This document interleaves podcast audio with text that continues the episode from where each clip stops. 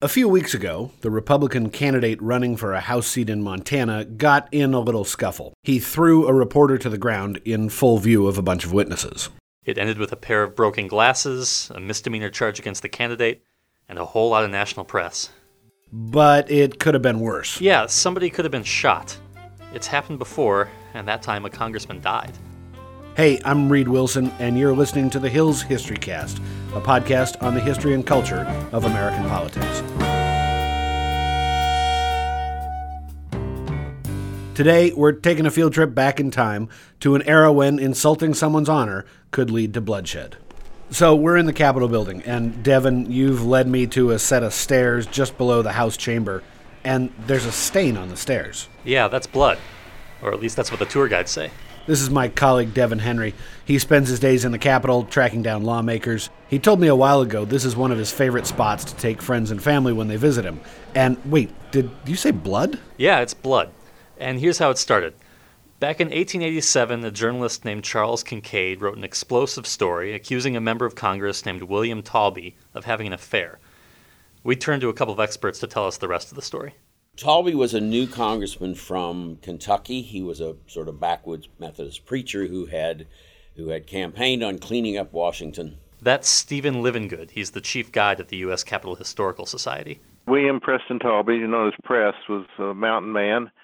His father had been a state senator, so he came from politics. He was a county clerk, and a lawyer, and, and and all that. He was also an ordained minister, Methodist minister for a time.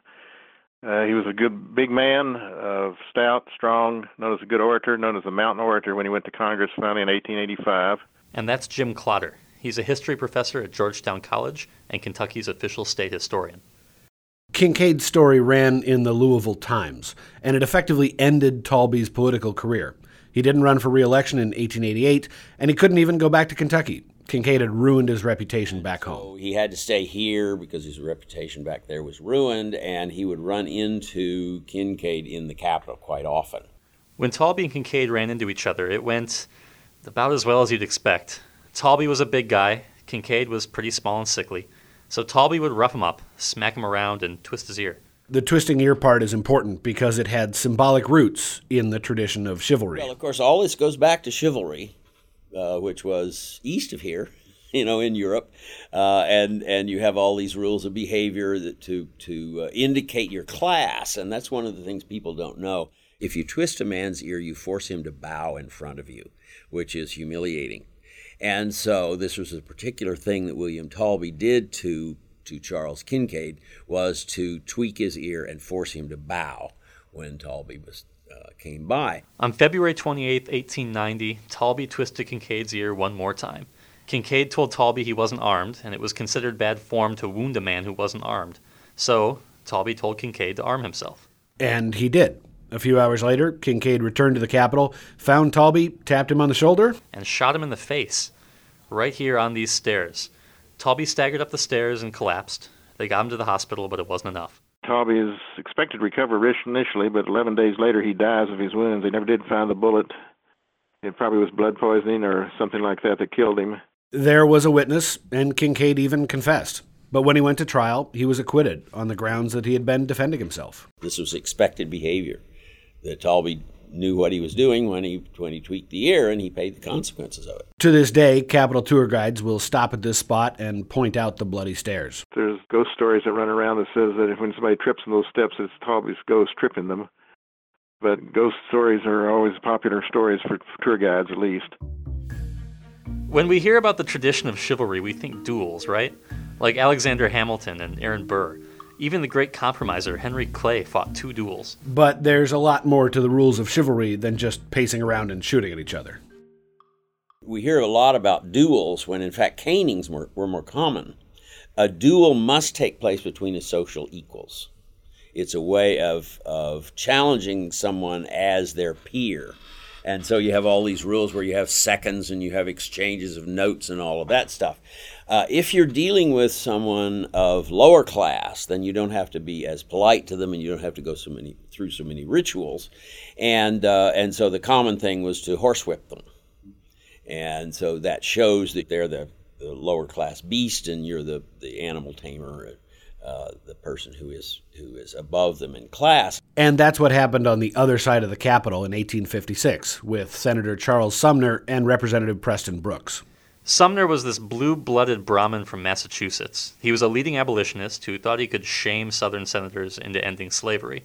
And in 1856, he stood up to give this big speech targeting one senator in particular. He gives this lengthy speech oh, uh, called The Crime Against Kansas. And basically, he said slavery is a moral issue. You can't vote it away. It doesn't matter what you vote about, that doesn't make slavery right. He compares uh, Senator Andrew Butler of South Carolina to Don Quixote. He says Senator Butler's parading a, a, a, harlot through the country, telling everyone she's beautiful. Everyone can plainly see that she's not. Uh, and she's immoral besides. And um, the problem with that was that poor Senator Butler's wife had just died. He was in mourning, and here he's accused of having a mistress. So Butler's second cousin, Preston Brooks, is the is the congressman from the same area of South Carolina, Edgefield, and he hears about the speech. He goes and listens to part of it and he feels on a number of levels that he's the one who ought to respond. Not only is he related to, to Butler's, so it's a family issue, not only does he represent South Carolina, so it's a state issue, he represents their way of life, he also wants to be Butler's successor as senator. So he's got to assert himself as the leader, the new leader uh, in, the, in the failure of Butler's health. And so he decides it's his responsibility to reply to this. Um, to this insult. Remember, duels are for social equals, but Brooks didn't see Sumner as a social equal. He thought Sumner was of lower social standing. So he waited outside the Capitol for a few days with a bullwhip, waiting to make an example of Sumner. Livengood said you never used a bullwhip inside because you might break the crystal chandelier. So after a few days, Brooks walks onto the floor of the Senate, where Sumner was sitting at his desk signing copies of this speech he'd just given insulting Andrew Butler. Preston Brooks walked up to to Sumner as he's sitting there at his desk and said, "Sir, you have insulted my family, and I demand you retract what you've said." But he did not give Sumner time to do it. He knew Sumner wouldn't do it, and Sumner uh, certainly wouldn't have, knowing his personality, and so he began to strike him several dozen times. But the whole thing only took a few seconds. It took Sumner years to recover. Brooks was charged with assault, pled guilty, and paid a fine. The House held a vote on whether to expel him, but Southern members voted to keep him around. Brooks resigned his seat anyway. Then he ran in a special election, hoping to prove he'd acted in the interests of the South. And he won in a landslide. He proved beyond a shadow of a doubt that he was acting on behalf of the people of South Carolina when he beat up that senator. So he came back to Washington in triumph and was considered the new John C. Calhoun, which is what he'd hoped to do. I mean, he really achieved what he wanted. Just a few months later, Brooks died of an unexpected illness. His body was taken back to Edgefield, South Carolina, in what was, at the time, the largest funeral procession in American history. Preston Brooks was the hero of the South, and mourners lined the tracks all the way from Washington back to South Carolina so much of this history of chivalry, of gentlemen fighting for their honor and debating social standing, is rooted in the earliest settlers coming to America and the differences between how the North was settled and how the South was settled. Steve Livengood says you can still see that legacy today in the Capitol Rotunda, in between where Kincaid shot Taulbee and where Brooks beat up Sumner. There are two paintings side by side. One is the Pilgrims, and the other is Pocahontas. Now, we all know about the Pilgrims because we studied that in school, but we don't realize that the Pilgrims only settled the North, and the South did not identify with the Pilgrims. The South was settled by aristocrats. So it was particularly appealing to them that John Smith wrote about Pocahontas, and he, he wrote that the, this Indian princess had fallen in love with him. Pocahontas had a son with her second husband shortly before she died, and that son had a lot of heirs. Pocahontas, through this one child, has thousands of descendants all across the South. And, and if she is a princess, then they have royal blood. And so Pocahontas had to be put in the rotunda to the balance the pilgrims, who were common, ordinary people, and show that, that the, uh, the South was settled by people of higher class. And that legacy is why so many Southern members of Congress saw themselves as of a higher birth than their Northern rivals. Today, Democrats sit on one side of the aisle and Republicans sit on the other. But back before the Civil War, Southerners sat together and Northerners sat together. Thanks for listening today. If you want to read more about William Taulbee, Charles Kincaid, Preston Brooks, and Charles Sumner, the House and Senate historians have long, in depth stories we relied on for a lot of our information. Don't forget to follow us on Twitter and Instagram at Hill Historycast, where we'll post pictures of the bloody stairs where Taulbee was shot. Our thanks to Steve Livengood of the Capitol Historical Society and to James Klotter of Georgetown College.